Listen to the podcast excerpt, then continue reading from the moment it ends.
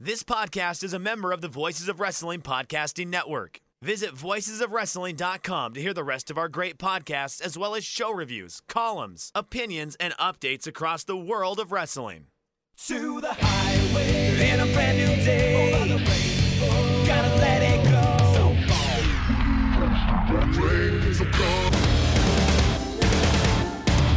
Fast to finger down. Dance tonight together.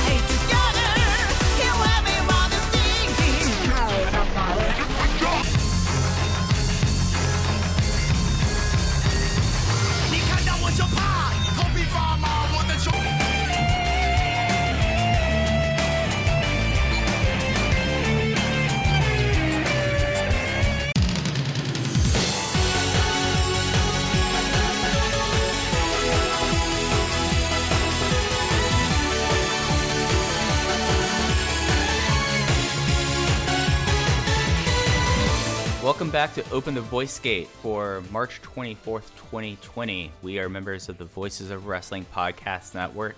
You can find our podcast on its own RSS feed or on the Voices of Wrestling RSS feed on the platform of your choice.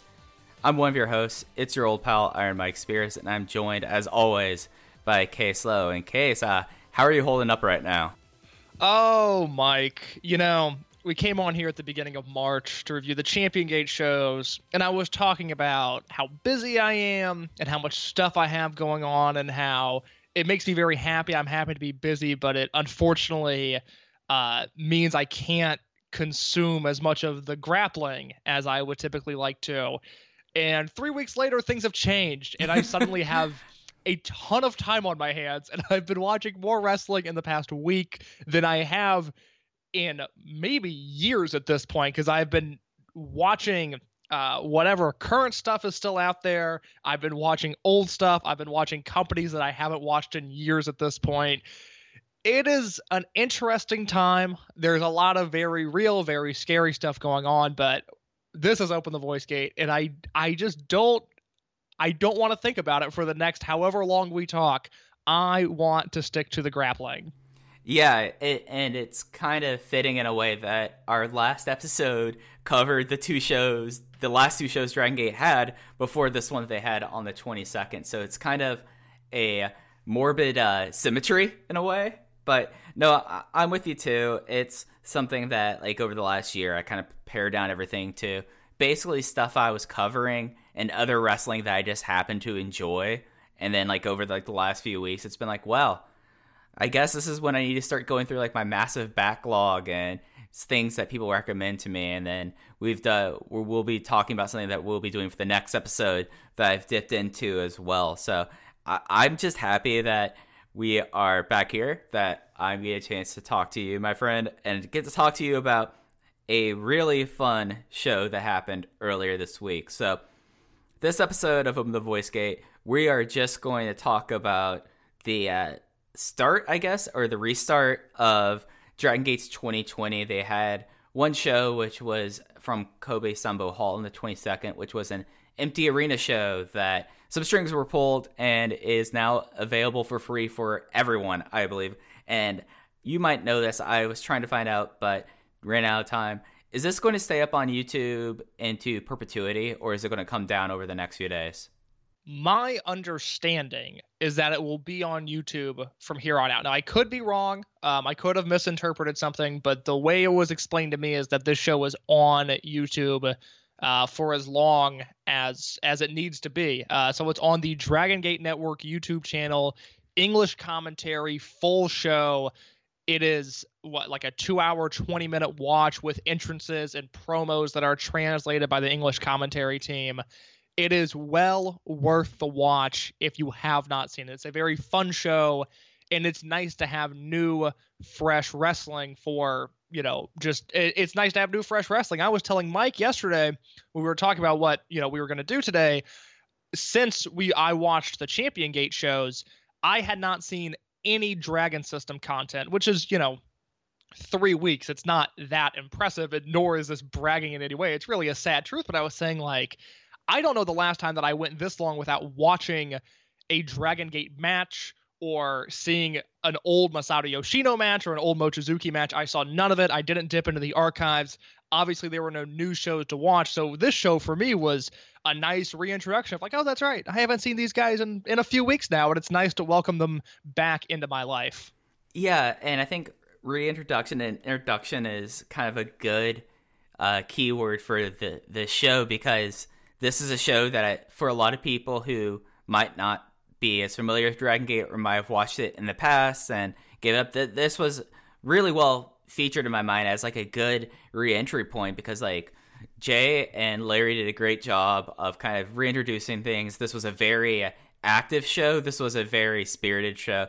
I I, I feel like that was very much like oh I guess during their three weeks off a lot of people decided to watch some old territory studio wrestling and decided to have a show a lot like this. But yeah, this is the longest break I remember since, geez, not even like over like the last few years, just because of it's usually about two and a half weeks off between the final show of the calendar year and then when they restart mid January.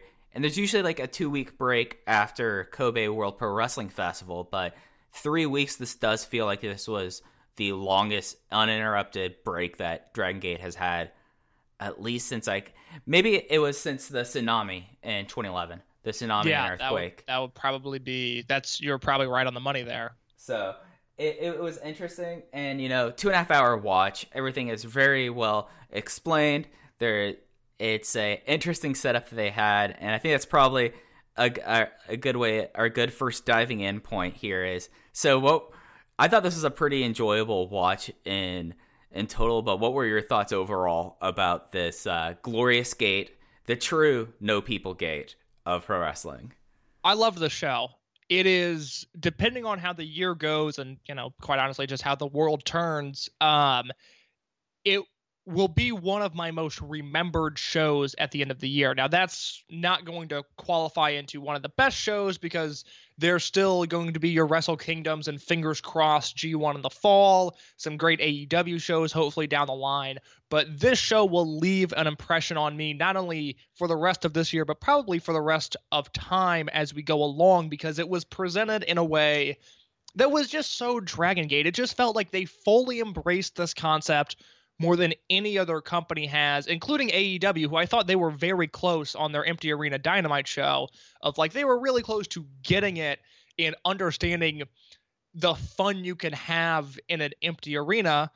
And Dragon Gate just kind of one up them and said, "Well, we're going to put all of our units at ringside. We're going to have the office there." I want to touch on the English commentators now. It was Dragon Gate J and Larry Dallas once again, the new age Bobby Heenan and Gorilla Monsoon, uh, which is just funny comparing those two, uh, the Dragon Gate announcers to the WWF announcers of the 80s, because the in ring product could not be more different. But in tone, in quality, in their back and forth, Jay and Larry Dallas have this great sort of classic back and forth banter that they do. They were terrific on this show. If you can look past the fact that Larry Dallas was coming in awfully hot in the mix, his mic is way turned up. But if you could, uh, My bad on that, by the way. that that I, I, as I told Larry, I would much rather him be a little too loud than not being able to hear him and Jay at all. So I will take this over the December Korakuen show. Sure, yeah, no. I I say it's my bad because because Larry always is always asking me so how are levels. And I was like, after the Champion Gate shows, which one of the shows it was very hard to hear any of them. I was like, maybe tell them to pot it up a little bit. Apparently, boy, did they listen. yeah, yeah, yeah, yeah. Got to get there with a sharpie and just mark on their knob where it should be at. Just like at the laptop, just be like, okay, mark it now. This is where it should be at. But yeah, no, this was the the two of them over pretty much the last four months. I think they've now done about six or seven shows together, dating back to last year. They've really kind of got this chemistry together that it's Bobby and Gorilla is a good comp just because of just like the back and forth, the uh, making fun of each other. Like it's very clear that the two of each other have a uh, kind of like an, at least on air, feels like an odd couple relationship that's very enjoyable, especially like whenever like Larry tries to take take credit for like some wrestler, and then and then of course then you have Jay saying like, well, you were responsible for Mondai Ryu, so we see how that's gone for you. And I thought that that was really great. And Well, well, think about it from the fact that we both know the two on a professional level, and they could not be more opposite from that aspect. I mean, we talked about it last summer on the show of how I Heart DG and Jay's personal Twitter just disappeared at one point. He went away. As for Larry Dallas, you could not get rid of him if you tried. He is constantly letting his voice be heard on opinions. Sometimes, whether you ask or not, Larry Dallas will let you know what he thinks. And the fact that those two have been paired together and are in the booth is so wildly entertaining to me. I want to talk skateboarding with Jay. I want to talk life with Larry Dallas, but I just can't picture those two having conversations outside of the booth. But I'm so glad that they are in the booth together because it's really just a delightful pairing. I really enjoy what they do. Yeah, it, and it's something that I feel like that sometimes commentary and it's such like a uh, rote note with like AEW commentary and then like how WWE is so manufactured. This one, the commentary perfectly matched the vibe of the show. Just like just from like the get go, like that they, they acknowledge like what was going on here and like how things were, and then it just was a very very like I, I, I think you were right when you said this is a show you're going to remember, like because at least in the Dragon System canon, I feel like there is something where a lot of shows, and it's usually like by someone like me who has spent far too many hours of my life obsessing about this system of promotions, that you'll get like a show like the uh, No Ring show that we've talked about before, that it kind of becomes apocryphal in a lot of ways, and this is something that makes me like so happy that they had this kind of very notable show and it's just out for everyone. And it's just like oh yeah no this was the show where uh, where the where gamma decided that he wanted to be a first gong kid and they completely played it straight. They did not have any like joking about it they treated gamma as if he was like a seven year old getting into the ring trying to say who his favorite wrestler was and then the idea that like anthony w. Mori during one of the brawls went over there and then J- and then larry picked up a chair and was using it as the self-defense i thought was just an absolute blast. And it's hard to like walk away from this like two and a half hours not thinking like okay this is a promotion that if i was not already watching i have to start watching this promotion a whole lot more just because it was just such a fun time Well, it's just nice in any sort of creative venture, but I especially in professional wrestling and especially, you know, part of the wrestling that I've been rewatching or just consuming in this past week has been older sort of early 21st century American independent wrestling because other than AAW, which I attend monthly when they run in Chicago, I have great disdain for the modern indie scene. I just don't like what's going on. I don't enjoy the style. I don't enjoy any of it. And it was tainting my memories of these old indie matches that I used to love. So part of it was going, uh, for me this week has been going back and watching those matches and going, oh, that's right. You know, your heroes and your punks and your AJ Styles and Bryan Danielson, these guys, even young in their career, they knew who they were and they had a vision that they wanted to achieve. And on a grander scale, what I've always loved about Dragon Gate is this idea that they know who they are, they stay in their lane, and they execute their vision to the fullest extent. And this was just another example of that. Of I wouldn't really want to see this show from New Japan. It would feel a little awkward if Okada was being as jovial in the ring or if Tanahashi came in and did the Gamma bit. But in this company, it just works and it's delightful to see comedy that is actually funny but does not hinder the product as a whole. I love the show. I'm ready to talk about the opening match if you are. All right, so we've we've talked a little bit about my main main gamma, but before the before the show started, we had the uh, Toryumon Army do the introductions, and of course with Ryo Saito came the first Gong Kids, and everyone played this straight. Like like almost all the humor on this match was, or in this show, I I think it's fair to say was. We are doing typical Dragon Gate. It just so happens that no one is here, so we're treating this like a giant studio, and we're just going to go completely to turning it to 11 for this. They called Gamma into the ring. Gamma proceeded to immediately give his shoot name and say that he was 46 years old, and they kind of riffed back and forth there. By the way, did you notice the jacket that Gamma was wearing during this case? I remember he had a jacket on, but I don't remember anything specific about it. My main man, the 2020 Wrestler of the Year, Gamma, came into the came into uh, Kobe San, Kobe, Kobe Sanbo Hall wearing a Supreme Columbia ski jacket, Yes, my man. and he, and of course, uh, Gamma's favorite wrestler is Punch Tominaga, which should not surprise anyone at all that Gamma loves Punch Tominaga. So he got to do the bell entry for the opening match, which had Gamma in it. It was a it was a mixed six man tag with uh, Kai Punch Tominaga, the returning Jimmy, versus Yamato, Problem Dragon Mondai Ryu, and Ho Ho Loon. Uh, Yamato got the win over on Punch Tominaga in 14 minutes and 11 seconds with the Galleria. And Case, what were your thoughts about this really fun opener? I loved this match. I was delighted to see that Jimmy was on the card. I remember when we talked on our last show, you had mentioned that Jimmy was coming over, and then uh, the world stopped, and I kind of forgot that he was over there. Uh, but that was a nice surprise seeing Jimmy come out with Kai and Punch Tominaga.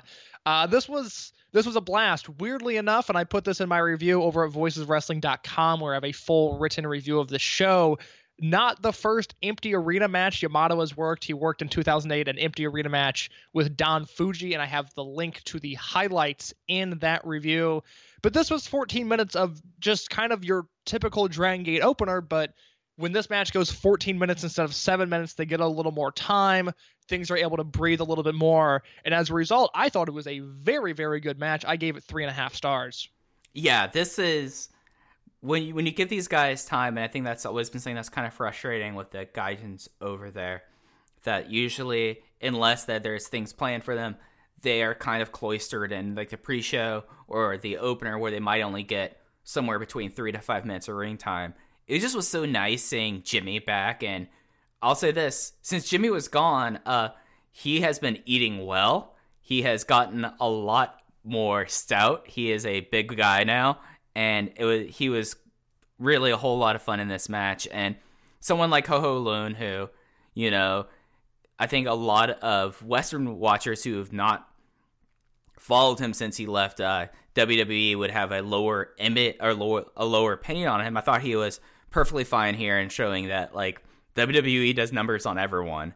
And it just was like just such a fun opening match. I did very much love how they had the I forgot exactly what it was. It was uh, I think Tobinaga Tominaga and Ryu were uh, Ryu was trying to hit Tobinaga with the problem, but they completely messed it up, and you could hear on the the crowd the wrestlers start cackling at that as you know that they all were like, "Oh gosh, this is this. Of course, this is what happens in our opening match that's free to the entire world." But yeah, this was just was like a really fun opener. It was great to see Yamato and Kai get into it. I mean, they've they've been tied to the hip since they since Kai's come aboard the company, and this was just a really good time. Yeah, I am very curious to see what comes of Jimmy just in the future because it appears that he really likes spending time with the company and that the company really likes him. But he was someone that was brought in as an undercard guy. He was not pushed as one of the featured foreigners the same way that a Flamita or a Bandito or even a Rich Swann, Ricochet, Pac type were. He, much like Drastic Boy, who used to come over with Flamita, is an undercard guy. And we saw the same thing with Martin Kirby, who it should be noted that between our last recordings, Martin Kirby announced that he's retiring. My understanding is that he is back in the UK now what happens uh, what do these guys need to do to progress? Because we had talked about this with martin kirby in particular of he was putting in these great undercard performances. He seemed to be over with the crowd. The next two days after he announced his retirement on twitter our feed was full of wrestlers, of uh, Western fans, of native Japanese fans, of Japanese wrestlers, everybody showing support for Martin Kirby, talking about what a great influence in the locker room he was, what a great wrestler he was, but he wasn't progressing up the card in the company. And I just wonder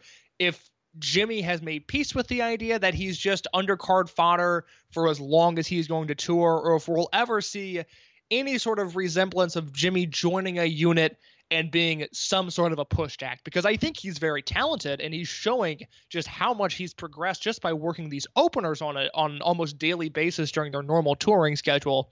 But does he progress up the card anytime soon is a question that has yet to be answered.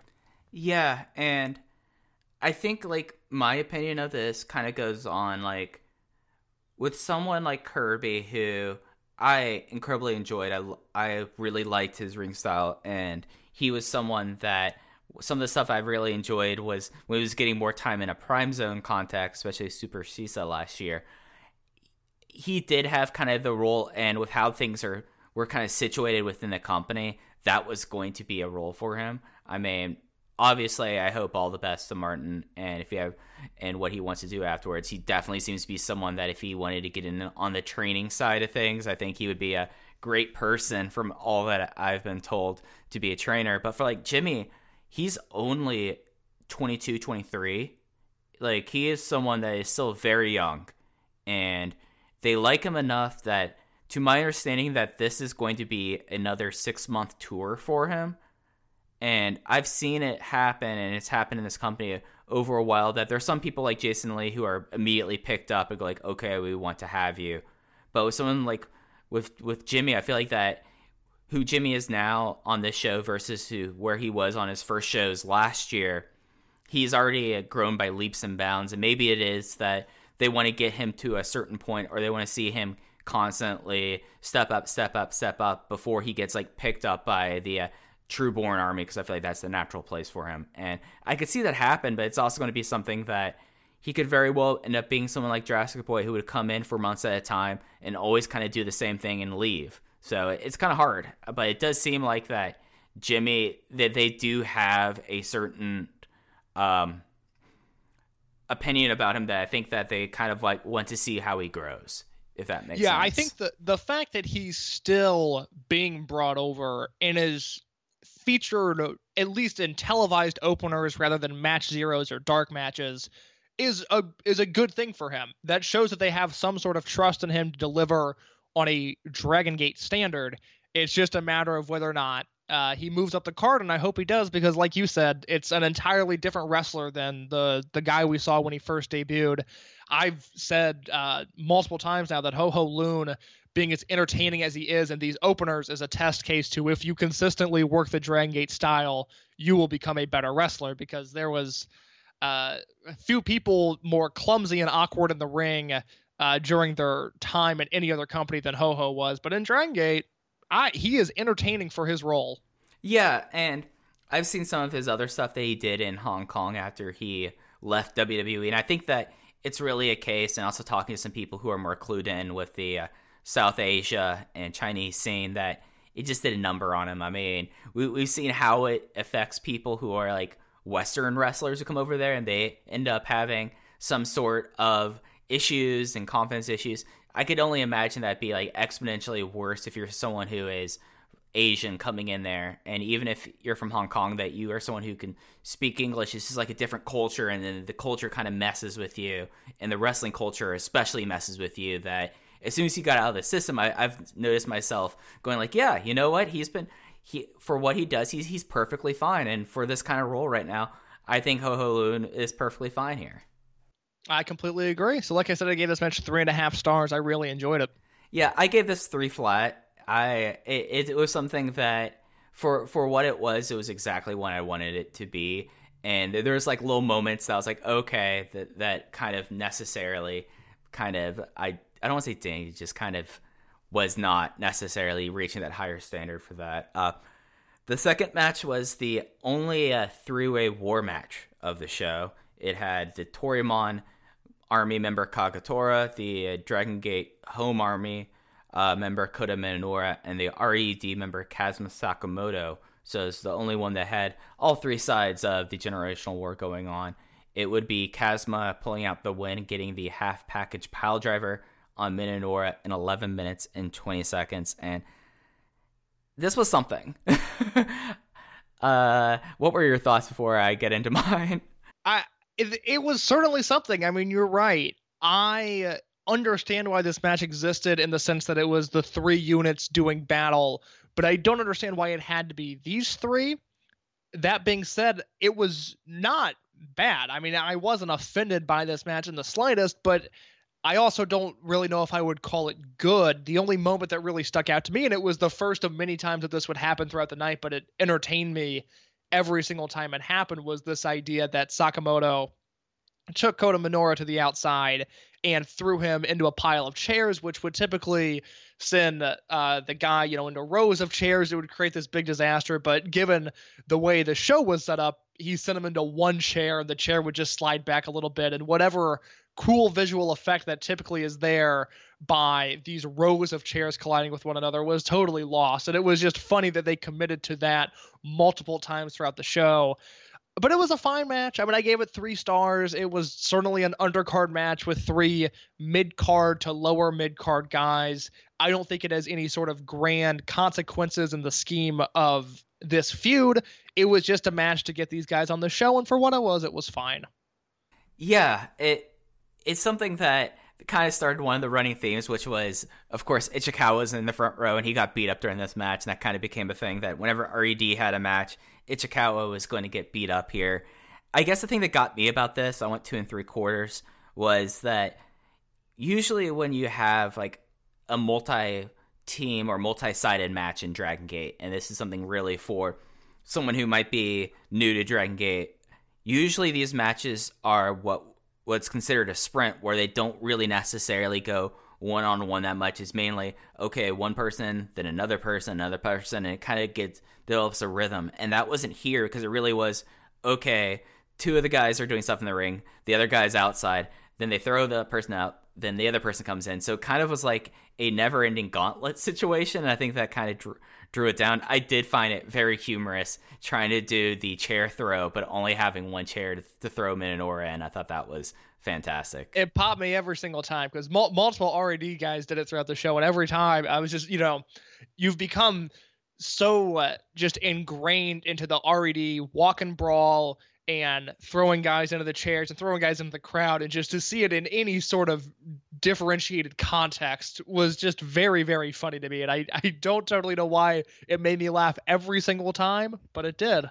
Yeah, and I think that's the thing about this show was not necessarily a lot of this is high on star ratings, but a lot of it was just enjoy enjoyable in its way, and I think that's kind of like a takeaway. I did also like how on commentary Jay was kind of describing Kazma's ring style and made like a talked about a conversation between Mochizuki and Kazma where Mochizuki called him wacky style or something like this, and then Kazuma looked up and said. Uh, you could always predict where a straight arrow shoots. You can't do that with me, and I thought that was a really kind of cool note there. Was a bold uh, a bold man some confidence there from Kazma Sakamoto that I wasn't expecting but more power to him because he really right he is one of those guys that I I I take a victory lap on Sakamoto and I have in the past because his debut which I believe was Dangerous Gate 2018 Right. uh everybody thought he was going to be Pac, and he was this mysterious X. RED was rebranding that night. They had gotten rid of the Antias uh, branding and I moved over to RED. Everybody thought it was going to be Pac. It was Kazma Sakamoto, which just the context of the company at the time was like, oh God, what are they doing? And I watched that match and I thought, oh, you know what? Sakamoto has the footwork to do this. Like he, eh, this might not be too bad, and he's developed into a really a delightful member of the roster. Whereas even someone like Kai, I still when Kai's on shows and he's had great matches in the company and he fits in to a certain extent, but it's still like, ugh, this is Kai. But now it's like, well, Kazma Sakamoto, my God, like he can really work with these guys. And I think it's a testament to him to not be a, a dojo graduate or a true born to any extent. And for Dragon Gate to put him in this match with Kagetora and Minoura, it says that he is one of them and that he fits the style because this is a match that you know, certainly wasn't great, but it could have been so much worse had they not been able to work the three of them as some sort of cohesive unit in this match. But Sakamoto kept things together. Uh, Kagetora is always just going to be there. I'm not going to do my Kagetora thing about how I think historically he's overrated and about how he doesn't try hard really ever at this point. And Minoura is young. This is, you know, probably one of the first triple threat matches he's been in. So it was, you know, in the hands of Sakamoto and he pulled it off and he got the win. Three stars for me. Yeah, yeah. It, it's been Sakamoto has been a odd delight that I would not think I'd be having every Dragon Gate show if you had told me that a couple years ago. But he's really gelled and found his role in the company. The next match is a uh, inter army match with two. Both sides are members of the Dragon Gate Trueborns, which is kind of funny considering two of them aren't Trueborns, but it was the sworn brother team of Bensky, the being Benkei and Kisuke Akuda versus Jason Lee and Oji Shiba. Benkei got the win in 10 minutes and 44 seconds on OG. I love this case. I went three and a quarter on it. I just really like the big tan beefy boy tag team, and I feel like that this was a great match, especially with like OG, who's someone that still is kind of on the climb after coming back after two years off. I thought that he really kind of put a good uh, performance in here and meshed really well with two guys that have a very distinct match style that not necessarily rookies can mesh with. Mike, what do you think about this Benkei Okuda tag team? Not in the sense of their charisma or their output, because I think both of those things they figured out and are very strong. But is this too big of a step down for Benkei? Because this is a guy that 10 months ago we were talking about as the future of the company and the next ace, and he loses his title in December. And yes, Dragon Gate is known for cycling guys up and down the card, but doesn't it seem like he's just kind of in a mid card tag team at this point and his importance has maybe been lessened a little bit? Do you feel that way about him at all? I feel I'm of two minds. And I've been thinking about this a lot actually, because I had a feeling you were going to bring this up. Uh, so it is true that he's cycled down, and this is something that happens with particularly young champions in Dragon Gate. After their first run, they they might have some wilderness wandering. I remember with uh, Shingo Takagi, that was a big thing. With uh, Naruki Doi, he basically wandered around for a decade before he really kind of got his teeth back as a tag team worker. Uh, I do think that this is, he is somewhat overshadowed, but I don't necessarily think it's because of cycling down. I think it's being overshadowed in the fact of instead of him leading a unit or joining a unit as like a 1B or the number 2 person with the uh, three-way war, he's put into a unit with people who are already like established stars and aces like Yamato and charismatic forces like like KZ that he it's something that I feel like that with like how his personality and how he's portrayed there's no way that he's going to be the person given the mic normally. So why would he be getting it when it's Yamato and KZ and it just kind of like creates like a perfect storm where I don't think he's in a bad place. I just think that the situation right now has just made it so that it feels like he's been pulled down as far when I mean he still never drops falls. He's the uh, he's the linchpin of the current Triangle Gate team, and I guess like the real test of this will be whenever they try to heat him back up again if this did irrep- irreparable damage because I think it's just I think it's it's a situational thing if that makes sense. Yeah, I certainly understand that point of view, and I ultimately think you are going to be right.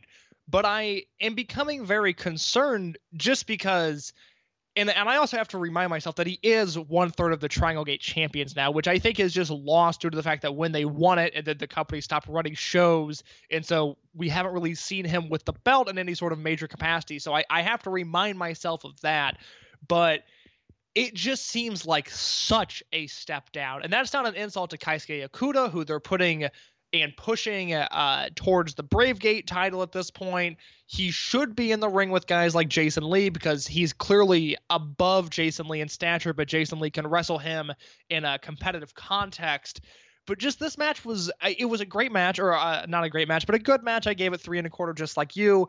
I love um, Okuda fully committing to the WrestleMania tan and the bleach blonde hair. I mean, he came out of it came out to the ring tan in this match. I could not believe it. And I followed this man on Instagram. I see his tanning and his workouts all the time, but seeing it all together is like, my goodness, this man is ready to headline an 80,000 seater with that tan. I mean, he looked like a Hogan in 87. It was delightful.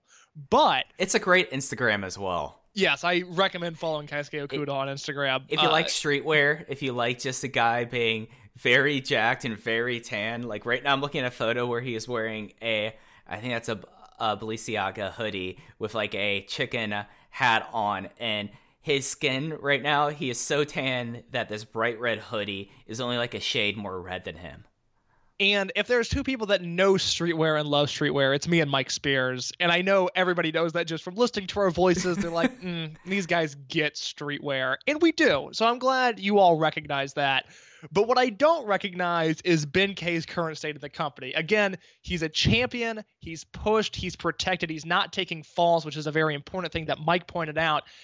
But I don't love the way this tag team is being used. And there's just something about it where Benkei was he was a frontline guy. He was pushed as the ace, and we did so much work this summer on crowning Benkei and all this, which is great because he got his moment, and you can't take that away from him. That his moment, July 21st, 2019, Kobe World, he pins Pac with a Benkei bomb, and unless something goes horribly wrong, unless they totally mismanage him from here on out, he will be looked at at the very least as an upper mid card guy that can credibly challenge for the Dreamgate title no matter what they do. Now, this is also Dragon Gate, and in one night, he could powerbomb the right guy and look at the camera the right way, and he could be back in the main event scene, no questions asked.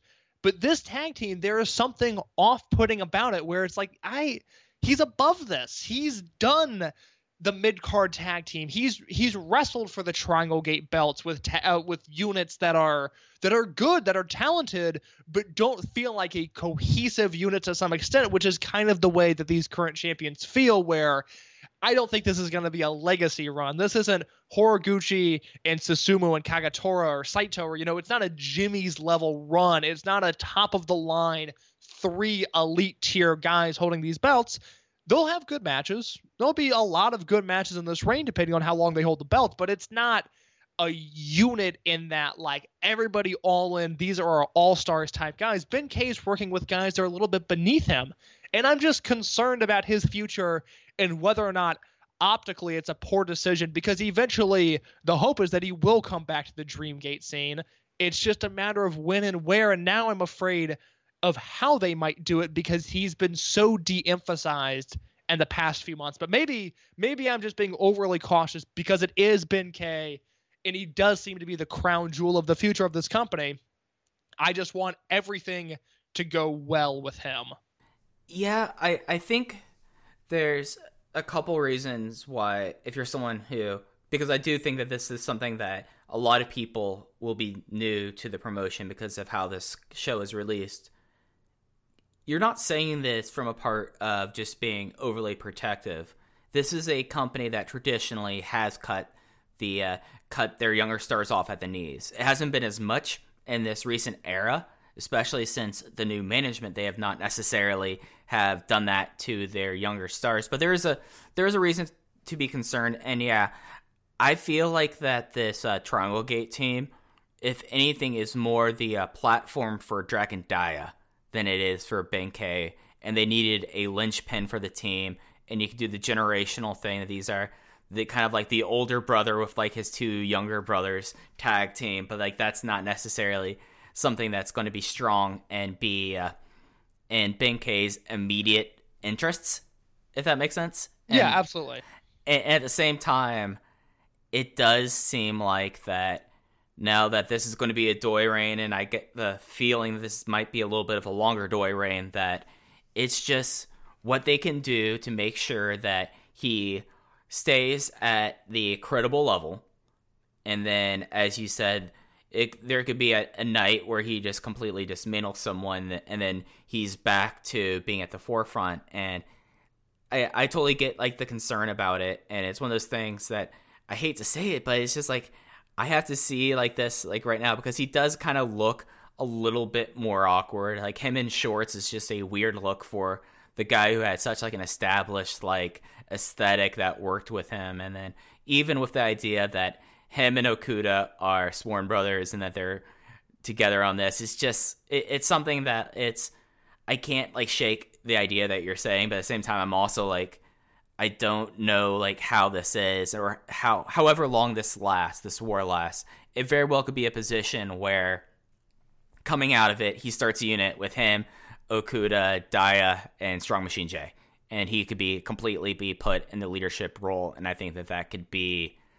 A, I I think he could be right back to where he should have been right now. When you need mealtime inspiration, it's worth shopping Kroger, where you'll find over 30,000 mouthwatering choices that excite your inner foodie. And no matter what tasty choice you make, you'll enjoy our everyday low prices, plus extra ways to save, like digital coupons worth over $600 each week. You can also save up to $1 off per gallon at the pump with fuel points. More savings and more inspiring flavors make shopping Kroger worth it every time. Kroger, fresh for everyone. Fuel restrictions apply. I agree. It's uh, it's something to monitor. Right. I, I'm not panicking yet.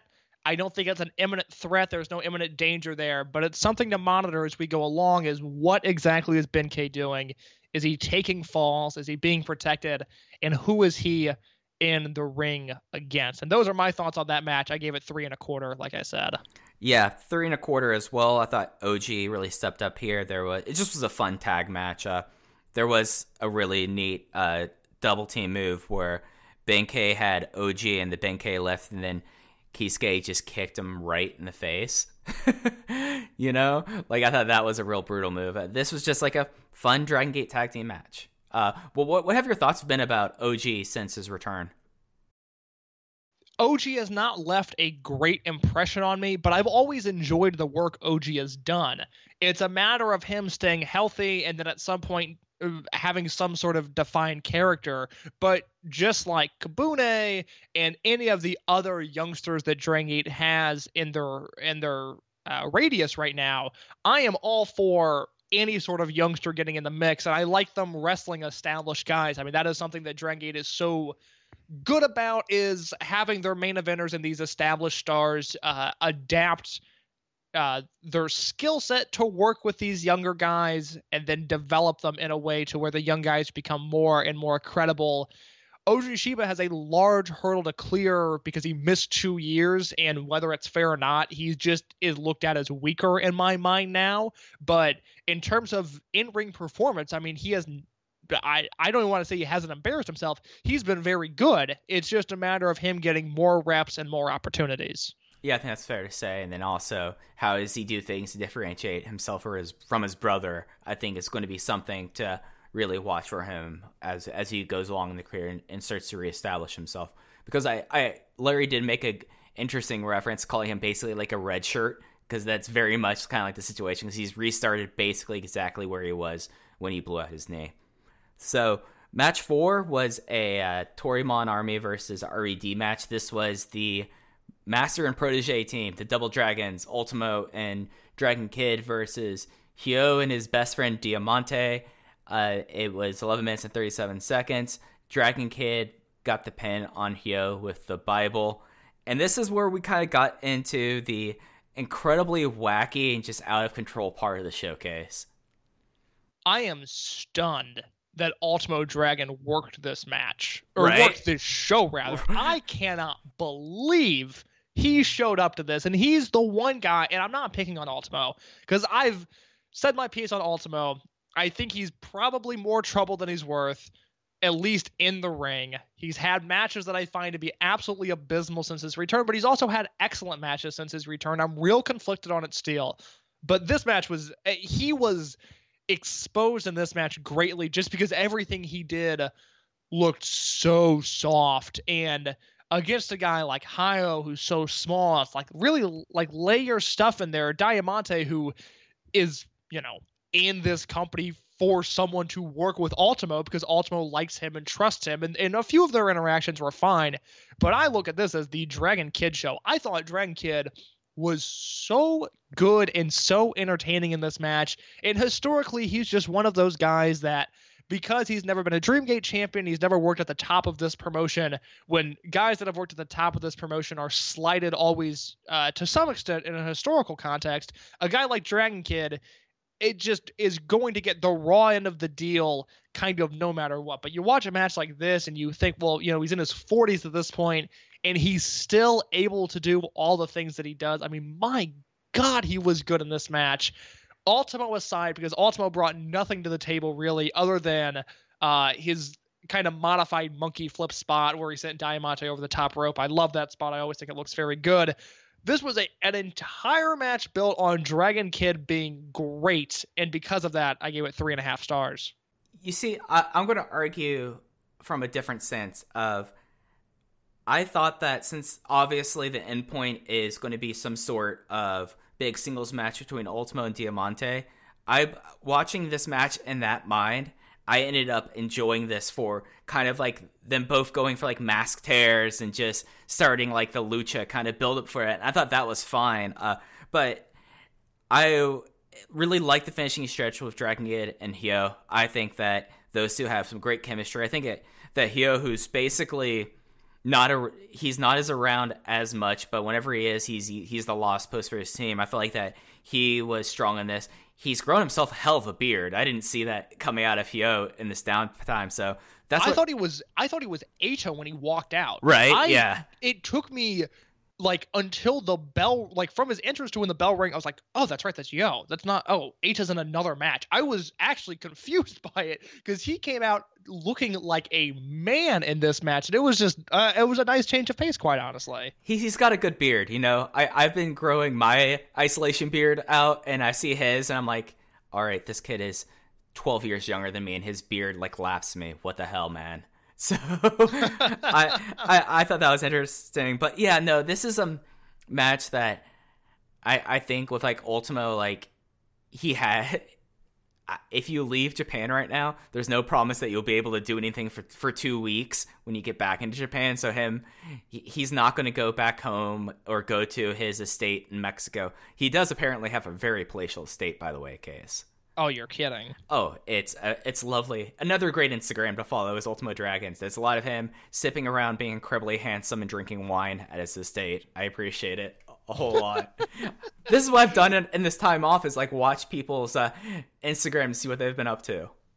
Yeah, no, there's uh, I've never seen more Instagram live content uh, than this past week, which for me it's been nice because a bunch of musicians that obviously can't tour right now and don't you know are struggling to find a source of income they've been doing live instagram shows which has been very fun. It's just something different. And every night i can kind of take my my mind off of just everything that's going on. Uh ultimo dragon not on my list of follows but someone i will definitely lurk after the show to see what's going on. Because i'm fast i'm just fascinated by the the life that man lives. I mean, I he's very much a wrestling man of leisure, and I, and in life, yes he is. I've seen him work. He is leisurely. So uh it, it, he does have some life goals there. I mean i would like to have just a nice a nice brawl instead of like a full bore match. I mean it's aspirational but yeah it, it this was kind of the start of red tearing up sanbo hall. This is really when stalker ichikawa ran into the ring just to eat a suplex which had me just start laughing out loud which was a yeah that was moment. that was uh, you're right. This was the start of a lot of interference coming in. Uh, some of it was welcome some of it wasn't. But the stalker ichikawa suplex spot by all means welcome. That was just highly enjoyable. Uh, for for for for whatever reason, uh, Toryumon Army got the idea of we're just going to be ridiculous as crowd this show more so than any of the other units, and I feel like that just wanted to point out there. Genki Horiguchi getting everyone's autographed, and you know he's gonna go put those autographs online and sell them. oh you know? absolutely and he should because genki horiguchi genki horiguchi is a hustler first and a wrestler second and it's nice to see him have an opportunity to hustle on a dragon gate show it was delightful Exactly, exactly. So, don't really have much other thoughts on that match. Uh, do you have anything really else you want to hit on before we move on to the semi and the main? now speed muscle versus bb hulk and takashi yoshida is up next mike what did you think about this I liked how wild it was, but it it also was really just a appetizer course for the main event, and it's kind of hard to rate or review a match like this. It was just kind of, kind of wild of a match, and especially for someone like Yoshida, who you know the, these are the kind of matches you get with him. It, it was interesting watching this because, in theory, you have very much the people that were at the forefront of the first like true born charge when Dragon Gate when Toryumon became Dragon Gate, it was very much they started elevating Yoshino and Doi. Then Hulk came through and Yoshida came over in 06. So I thought that was very interesting to watch in that regard. I but with like the murky finish, it just like I can't rate this match. It just was very much was like a match that was wildly entertaining and just kind of like a freewheeling brawl, but not really a match in of itself. Had this match continued the way it was going and had a clean finish, this would have been a notebook match for me. I Easily, was easily. well on my way to giving this four stars because it just as soon as Yoshino and Doi started hitting their their tandem combinations, it just jumped out at me just how good these guys are. Um, and then the match went nowhere. Uh, it was interference and it was called a DQ, which is unfortunate because, like Mike said and like I just said, it was on its way to being something really great.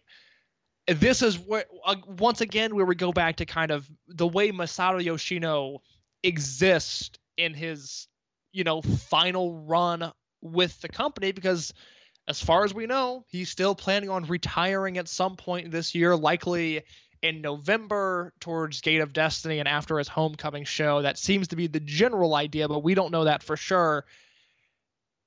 I, I don't know. I understand why they're doing what they're doing where he's focused pretty much solely on RED it's him and Eita, and eventually they're going to do a big singles match, and Eita's going to get a big win. That just seems like it's the direction we're heading. And I don't begrudge them for that. That makes sense. But the journey to get there of a lot of tag team matches that are ending in DQs, which I don't like, and that's an Ultimo thing that seems to be far more prevalent since he came back into the company of these non finishes, which I'm just not all that into. Uh, but specifically, just he's wrestling RED and he has the match, and then they do some sort of post match beatdown, and then we rinse and repeat and we do it all again in the next town. And uh, that's fine to an extent, but because there's so much mystery about when he's going to retire, we don't really know what we're building towards. We just kind of know that we're on this journey there. And I'm I'm not crazy about the journey, even if I understand that it's necessary to get to the final destination. I just want something new. I wish I wish maybe this had started a little bit later in the year and we got to see Yoshino wrestle younger Dragon Gate guys and focus his time on the Dragon Gate army a little bit more, but instead he just seems fully locked into RED and Eita specifically. And it's just a bummer because I, I feel like there could be better, more intriguing uses of his time. But I also understand the way that Dragon Gate looks at Eita and values Eita, and I understand just, you know, why it's the way it is. Right, like Eita does need the scalp. Like Yes, for sure. it like that logic there is sound.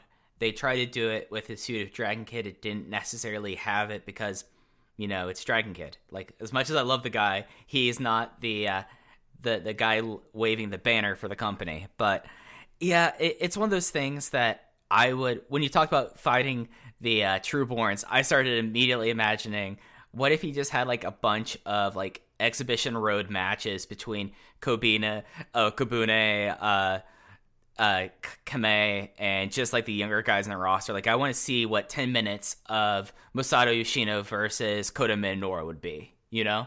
Like, like yeah, that's exactly it. Is it's wrestling Kabune and Minora and Dragon Dia. That's what I want to see more Right. of, and I understand that Dragon Gate maybe doesn't want their prized possession, their all-time ace wrestling young boys in this final year. I understand that, and I recognize that that's just something that I want. But there has to be a middle ground between that and just the constant RED bickering and nonsense that we see on a consistent basis. Right, yeah. And even with like a, a brawl that like involved Kobune giving like a textbook Ipe scoring judo throw on Yoshida in the middle of the ring, it just got kind of ridiculous in this. And hey, if they want to have something case to keep Masato Yoshino a, uh, happy and busy, as soon as this thing, as soon as the, this quarantine's up, as soon as international travel happens, I'm coming, Masato. I'm bringing my glove. We're gonna have a catch. You got the thumbs up. I got the thumbs up. It's going to You happen. got the thumbs up. How awesome is that? I feel weird about my ability to speak things into existence, case. well, you're so powerful. I, I, I mean, as someone who has weird levels of egotism and not as I'm not necessarily a full-on psychopath, but I understand like the tendencies of that. Not necessarily, but you're on the track to being there. I've seen the way you do notes. I've seen the way you organize your life. Not a psychopath. Not a psychopath. But close. but I- there are some tendencies that overlap. I, I, I do care ultimately too much for the welfare of other people to be classified as a Oh, you're such a giver. You are so kind, Mike. I- I mean, I that's, try. That's I- the one difference is that you're too nice to be a psychopath. how how generous and how humble of you. I'm so glad that in these trying times, Mike is here to remind us he's actually too kind to be a psychopath. It's really brave of him to admit.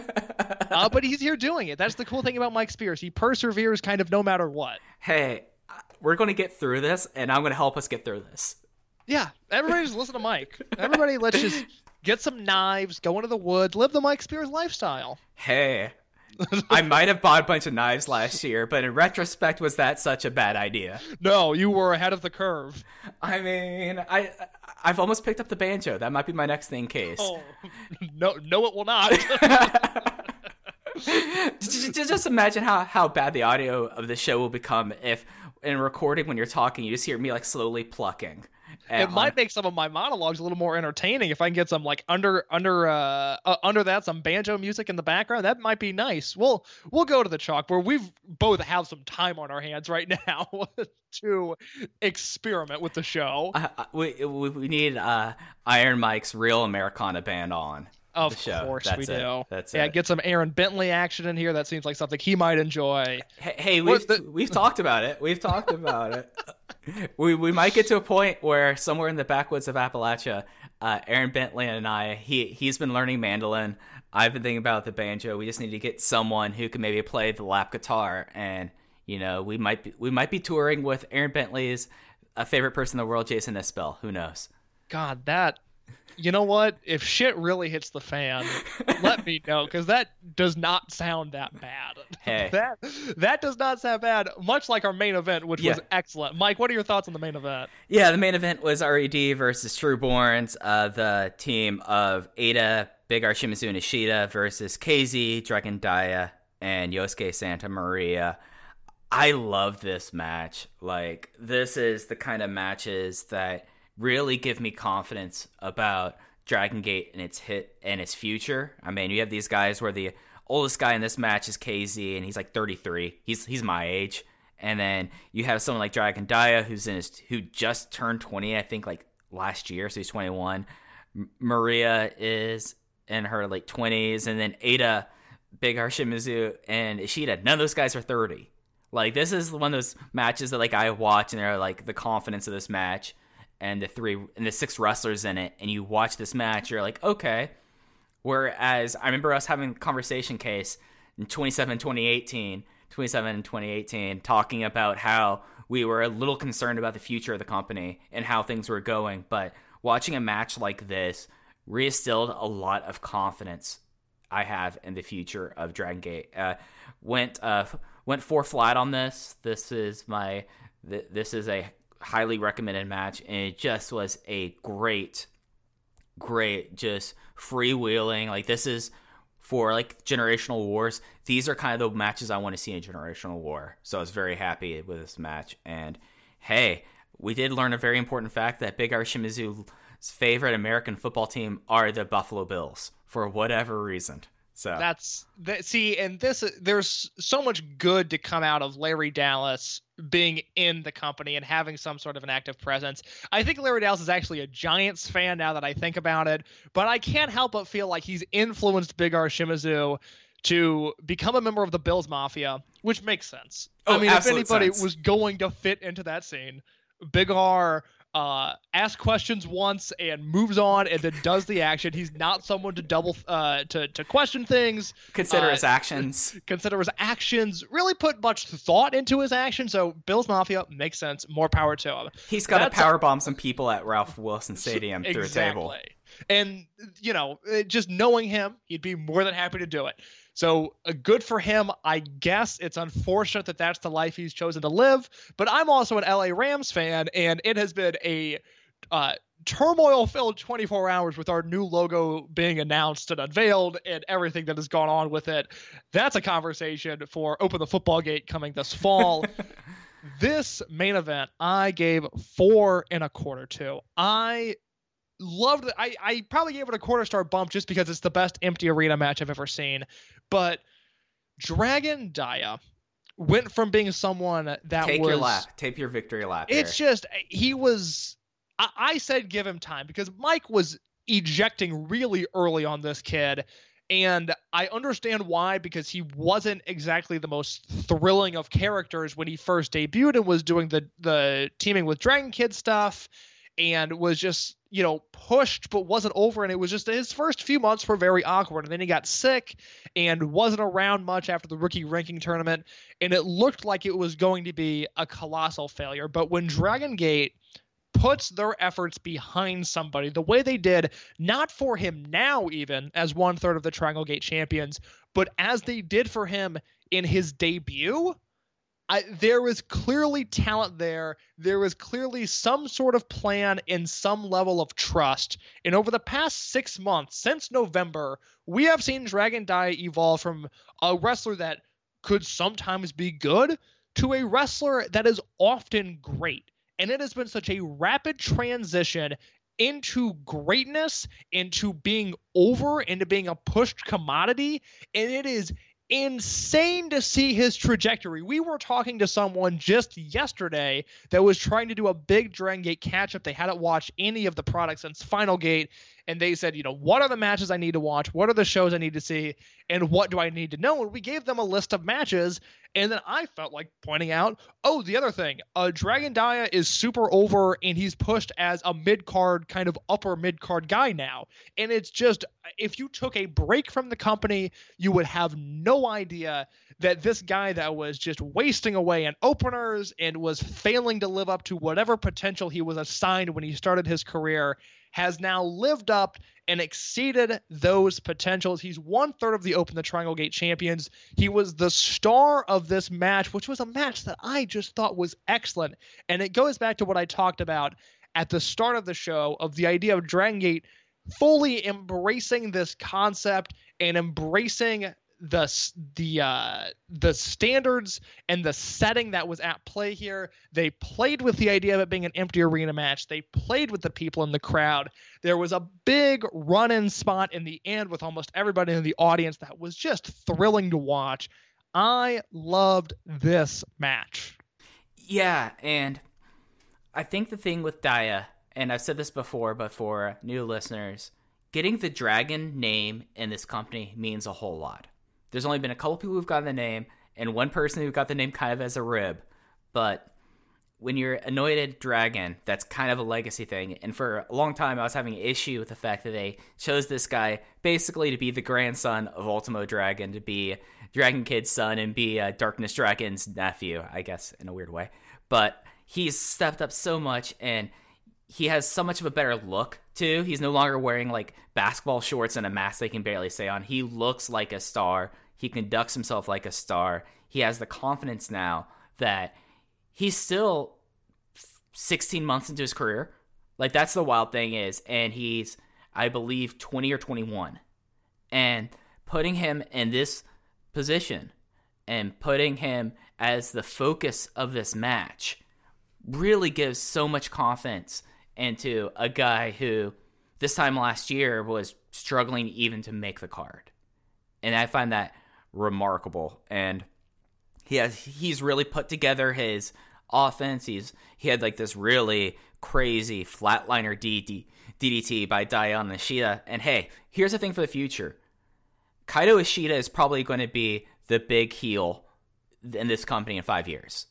And he, I think, has the certain charisma to be a top line heel on the levels of how Yamato when he was a heel, uh, Naruki Doi as a heel, Shingo Takagi as a heel. He gets the characterization. And you know who's going to be standing across from him, Case?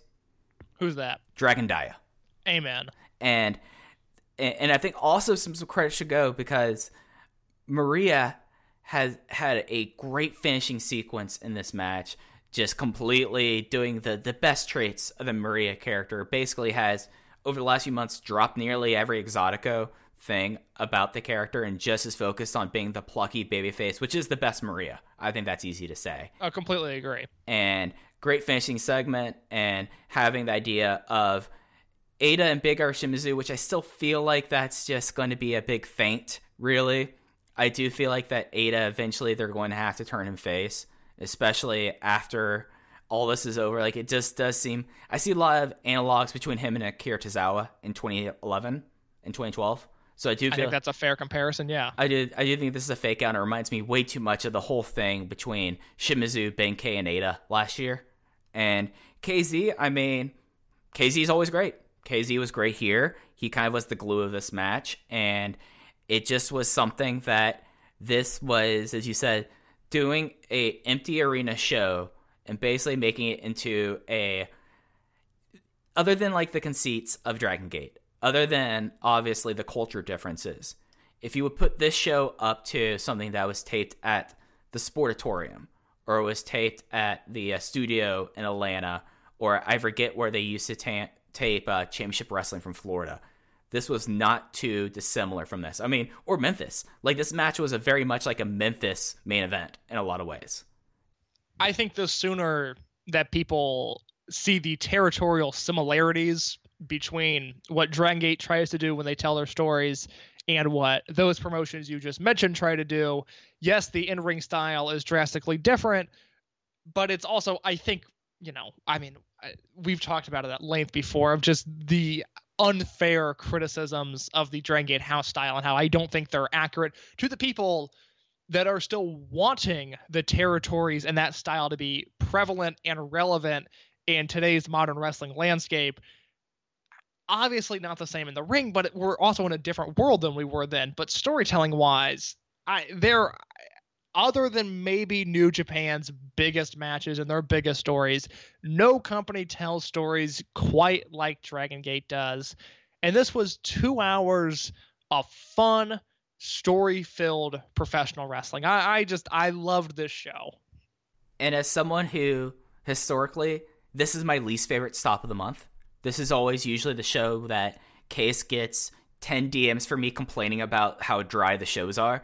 This was a show that, I mean, this was like no Korakuen level output, but given what's what the times are, incredible show, incredible watch. And if this is what they decided to do, like these this kind of thing for their monthly Sanbo Hall shows, I will watch this every month. I will Well, gladly watch this every month and Yes, not the- complain. The, dirty secret is that given the fact that there was one row of chairs on each side of the ring, uh, this crowd was still likely louder than a sold out Sanbo Hall show at this point in time. right. and that is something that I could not stop thinking about as I was watching this. Was Genki Horiguchi at ringside as a fan, air quotes fan, was making more noise than pretty much any Sanbo Hall fan combined over the past three or four years? Because this venue, while it's important to the Dragon system, has become dire in terms of fan reaction and also in terms of wrestler output. And it was so nice seeing uh, the venue transformed into something else, and it was just a good, it was a good time. We don't know if we want to transition kind of into the future. Mhm. As of right now, Dragon Gate plans on resuming touring on 328. So we'll see what happens there. Uh, the world is changing on a daily basis. We don't know, and especially Japan, we uh, we kind of know, but we kind of don't know in terms of the situations of their health on a national scale. There, we do know that April fifth uh, in Aichi, uh, the Open the Triangle Gate Championships will be on the line. It is Benkei, Strong Machine J, and Dragon Dia defending against Yoshino, Fuji, and Yasushi Kanda, and there will be a UT comeback match. UT announced at the end of the 322 show that he would be returning from his broken collarbone, which is excellent news. Mike, your thoughts on these uh, matches that are announced? So this hasn't really uh, spread through their English accounts yet, but we have some cards. They did post some cards today, like this morning, Ooh. like an hour ago. Uh, they are starting back up in Gifu. Uh, something that should be said. about them going forward. Uh, Dragon Gate is at least, I don't know the exact percentage was, but Gaora, the TV network, and the subsidiary of Mainichi Broadcasting System owns Dragon Gate in some fashion. Like, I don't know necessarily if they now have total ownership or if it's still a share basis, but with Gaora, there are some rules about filming stuff. Like, there was this big thing about how Wrestle-1, as Wrestle-1 is winding down, they had a show in front of fans at Oda City, and Gaora refuses to air it because they do not believe that they should be having wrestling in front of fans. So, we don't know necessarily how this is going to go. It's also an issue of Japan. It does seem like that, as you mentioned, testing is worse than the United States actually at this point for uh, COVID 19. And they're relying on things more on a city and a prefectorial level on having shows. But we do have some cards, uh, matches that probably won't make tape. I don't think they're going to be taping Nagoya. Like, this is not a normal stop that they would tape, even though they are having a brave a triangle gate match. Uh, everything leading up to it, there's nothing really worth talking about. They will have a show in Shizuoka. They'll have a show in Chiba, the show in Gifu that you mentioned, and then a show in Nagano. But the show in uh, Nagoya, as you mentioned, UT is making his return. He broke his collarbone in the middle of uh, King of Gate 2019. That was in late May that he got injured, so he'll be back within just under 11 months. They did announce who his return match is, and this is a match that I hope it makes tape somehow. Whereas UT's return in front of his hometown, him and uh, Kento Kobune's hometown, his return match is one on one with KZ. Oh God, that sounds excellent. Yeah, yeah. th- There's a lot of real interesting stuff on the show. There's a tag match of Naruki Doi and Dragon Kid versus BB Hulk and Kazma Sakamoto. That's a match I hope makes tape in some fashion. And of course, you mentioned the Triangle Gate match of the uh, Trueborns defending against the team that actually challenged them at Champion Gate, so they're back on with that. We do also have at least one match coming up for the uh, Korakuen show on the 8th. It does seem like that they are running that Korakuen on February 8th. It was something that some people are running Korakuen now. Some people are running Korakuen empty arena. Some people might as well be running it empty arenas because people aren't coming out. And we do have the uh, there's two matches actually for that show as I pull up that card. The first one, as we uh, we knew for a while, was going to be the uh, GHC tag match that was supposed to happen at Fe- at March's Korakuen, which was going to be the GHC Tag Team Champions. Of course, that's from Pro Wrestling Noah. Of Masaki Mochizuki and Naomichi Marufuji will be defending against the uh, RED team of Takashi Yoshida and Diamante, but also announced last night there is going to be an All Japan Junior heavyweight match between Susumu Yokosuka, who I think will be making his fourth defense of that title case. I think that's four. Something like that. Yeah. He'll be defending against the uh, representing Pancrase Mission, Hikaru Sato. Yes. Bizarre matches for a Dragon Gate Cork. And the other thing to note is that as of yesterday, we found out that uh, the Japanese government had asked for, quote, large scale events, although there's no definition of what that is, but they asked for large scale events uh, in Tokyo to be canceled through April 12th.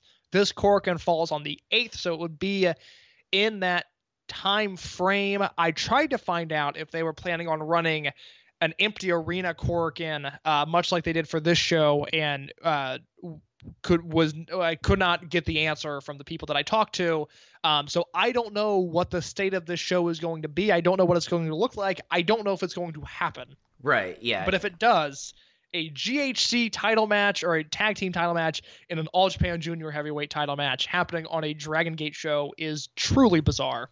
Yeah, and this would also be the last Tokyo show before Dead or Alive, because really, if it wasn't for the the shutdown, the uh, Champion Gate's kind of the start of the road to Dead or Alive. That's usually where things start to build up. They have still announced that Korakuen show. They're supposed to have two shows in Hakata on the 19th. That is the uh, afternoon evening doubleheader. Then another show in Kobe, Sanbo Hall on the 21st, and then a doubleheader in Kyoto KBS Hall on the 3rd and 4th before Dead or Alive on May 6th. So we're on the road to Dead or Alive in one fashion or another. It did seem like that there was going to be a general idea of who might be in the Puestas cage on that May on that March cork, and there's supposed to be a six way match, right? That was going to be Eita, Big R Shimizu, Yoshino. I'm naming people off the top of my head. I think that were in it. Yeah, let me see if I can Yamato? find I that think Yamato was supposed to be on it. quick, because Yeah. we did have, I believe we had the full card for that Korakuen Hall show, but I other than the GHC title ma- or the GHC tag team title match rather, which they are rescheduling. Um, I do not remember what it was, but yes, the main event was going to be a special six-way match: Yamato, Yoshino, Kai, Eita, BB Hulk, and Big R Shimizu. That was going to be the main event of Cork, and there was also going to be that Dragon Dia versus Yuki Yoshioka singles match, which never happened. Now Yoshioka is set to go on excursion, but I, he probably can't leave the country right now. Right. Um, so who knows? Uh, things are changing on a daily basis, and I hope that Dead or Alive happens in its traditional form because it is always one of the most entertaining shows of the year. But Mike is right; We're, they're running out of Tokyo dates to build to this show, so it will be very interesting to see what happens there. Yeah, and there's also supposed to be a debut coming up of another rookie. So they'll have four uh, pure rookies supposed to happen on the 11th in Ishikawa, but we don't know necessarily what's going to happen there. But uh, we'll try to keep everyone up to date. This is probably the best way to for us to do so. We'll be on our Twitter account at Open Voicegate. But yeah, this is this is a very uh, uh, situation in a lot of flux. So we'll see how things go from there. And that's how things look like they're going to be for the next few months. Uh, we will be back soon with another episode of Open the Voice Gate where we'll be doing something a little new. Okay, so you want to preview what we're going to be doing on the next episode? Mike and I have discussed uh, for some time going back and watching uh, all of Dragon Gate USA, and we will at least be attempting to do that project starting with our next episode in a full review of Open the Historic Gate live from the ECW Arena, July 25th, 2009. So keep checking your podcast feed because that will be there sooner rather than later. Yeah, I think basically our, our idea is while things are a little crazy, that it's easy for us to just watch these shows and talk about it. And I don't know what our plan will be with going on this. At, if things ever get back to normal, I assume we'll probably be doing an episode of this a month, kind of reviewing, going back through it. And that should be coming your way soon in your podcast feed. But I think that's it for this episode case. This has actually ended up being a shorter one, but it's good to be back talking Dragon Gate. Absolutely. I should note one real quick news bit just before we go, because like I said, things are changing so quickly. It broke that uh, while we were recording this episode, that Ultimo Dragon's Dragon Mania show, which is, I believe, May 29th, has been postponed. I only mention that because it was supposed to have Dragon Gate talent on it. I believe Yamato and Shun Skywalker, among others, were confirmed for it. So that has been postponed to a later date. So we're now seeing shows even towards the end of May that are facing some sort of ramifications due to the health crisis going on. That's all we know on that. I just feel like that's worth noting at the end because it does have Dragon Gate talent on the show. Other than that, that is all I have. You can follow me on Twitter at underscore in your case. Uh, at least for the time being, I'm doing an IWA Mid South rewatch on a daily basis. I've got a list of matches. Uh, I'm watching one a day. That's been a fun time. And if you have not seen on my Twitter, I recently uh, recommended 50 PWG matches that you can watch while social distancing. They are all available on the High Spots Wrestling Network. So I highly recommend if you've seen Glorious Gate, the no fan show that is on the Dragon Gate Network YouTube, to dive into some PWG because there's a lot of fun stuff there. A lot of Dragon Gate talent is featured on that list. And that is all I have. Thank you, Mike Spears, for having me on once again. Yeah, dude, this was a blast.